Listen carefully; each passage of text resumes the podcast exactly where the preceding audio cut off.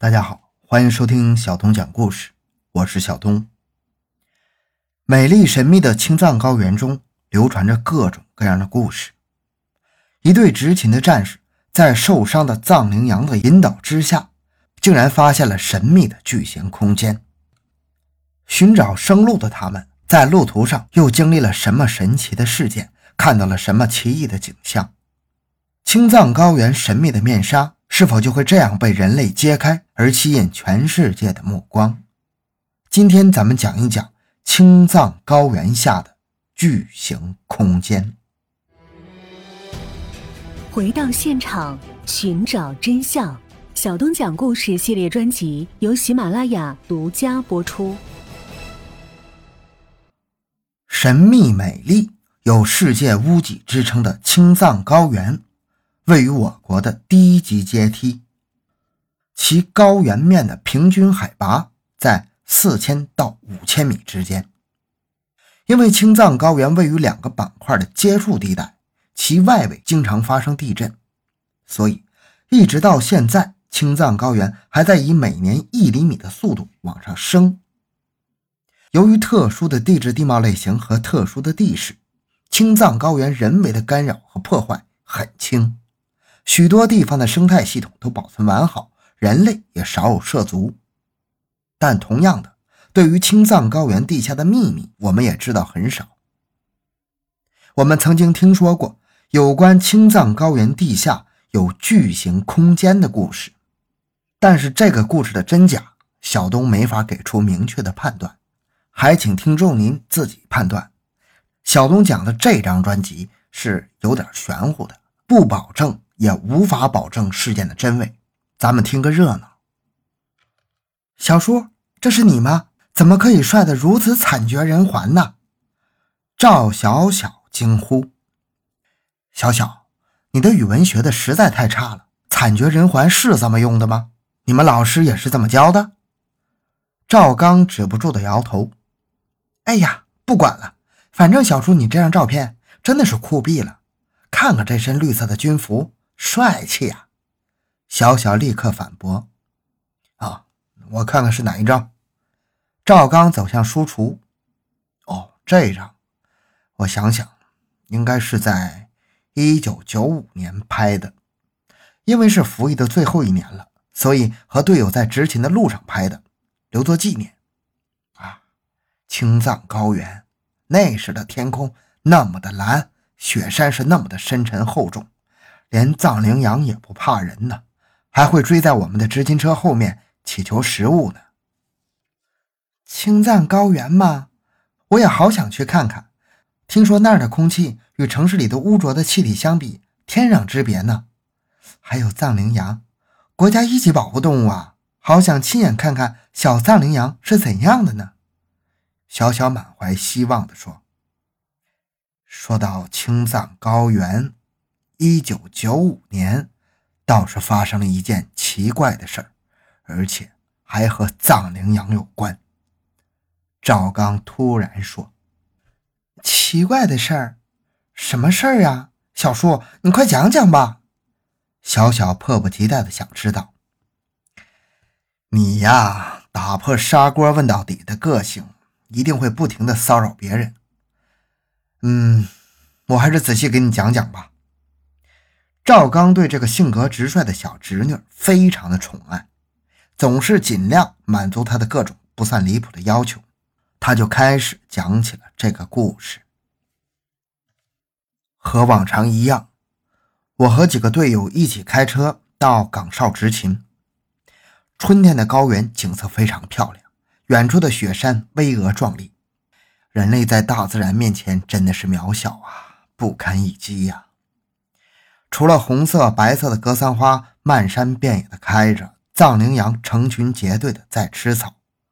我们车速不快，在副驾驶上坐着的小李就是我的好朋友李萌。看到一群衰老的藏羚羊结队的走向一处隐蔽的地段，他感到好奇，就让我把车停下，几个人一起去跟着去看看，是不是有什么受伤的藏羚羊需要帮助。老藏羚羊走得不快。我们亦步亦趋地跟着，他们没看我们，继续他们前进的步伐。大概半个小时之后，我们来到了一个岔道口。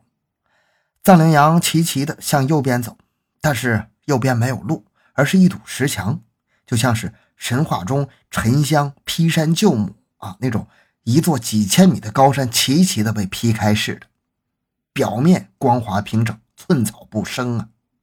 正当我们感叹不已的时候，领头的老羚羊突然直直的撞向石壁最低端的那块的红色区域，地势陡然改变，我们站的位置由地面变成了地下。老羚羊毫不惊慌的也来到地下，光线逐渐消失，幸亏我们随身带着小手电呢。打开手电开关，终于看清了我们所处的地方是怎样的。庞大，只能用庞大来形容。你知道吧？咱们天安门广场那是世界上最大的广场，四十四公顷。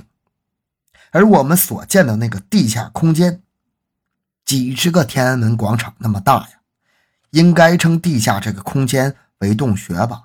可是洞穴的顶部。高高的悬在我们头顶，目测也是几十米啊，可能得三十楼啊电梯公寓那么高吧。洞穴里面非常干燥，甚至还有风的流动。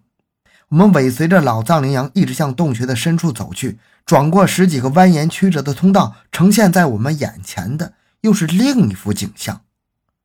如果是盗猎者误闯到这个地下空间，一定会高兴的手舞足蹈。小山似的藏羚羊尸骨堆积在角落，而刚才我们尾随的那群老藏羚羊也已经倒在地上，奄奄一息了，等待着死神的到来。可以推测，这个洞穴应该就是藏羚羊的墓穴。但是，疑惑一个接一个，为什么会有这么庞大的地下空间的存在呢？这个地下空间究竟是怎么形成的？以前有其他人到过这里吗？这个地下空间存在了多久？出口在哪儿呢？这个问题也是最关键的。环顾整个地下空间，不可能有提供给人类的水和食物。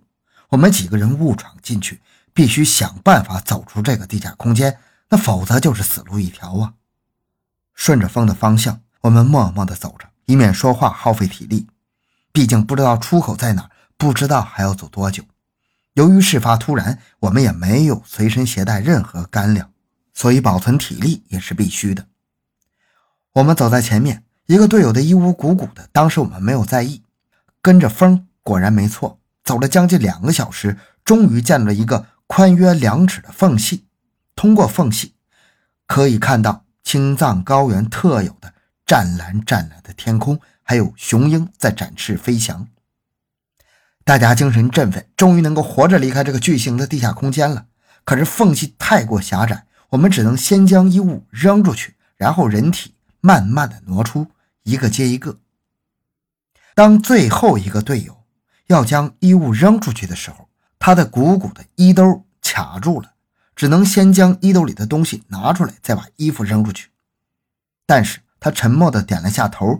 慢慢的将东西拿出来，大家都以为是望远镜，可事实不是这样，那是一根藏羚羊的羊角，不长，所以能够装进衣兜里，而且圆润光滑。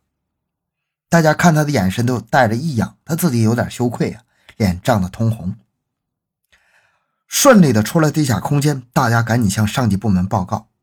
然而，等到大批人员到达老羚羊撞击的地方的时候，那个红色区域消失了，四处搜寻也没有发现地下空间的入口，甚至我们逃生的一线天也消失不见，根本没法查证我们所说的是否是真实的。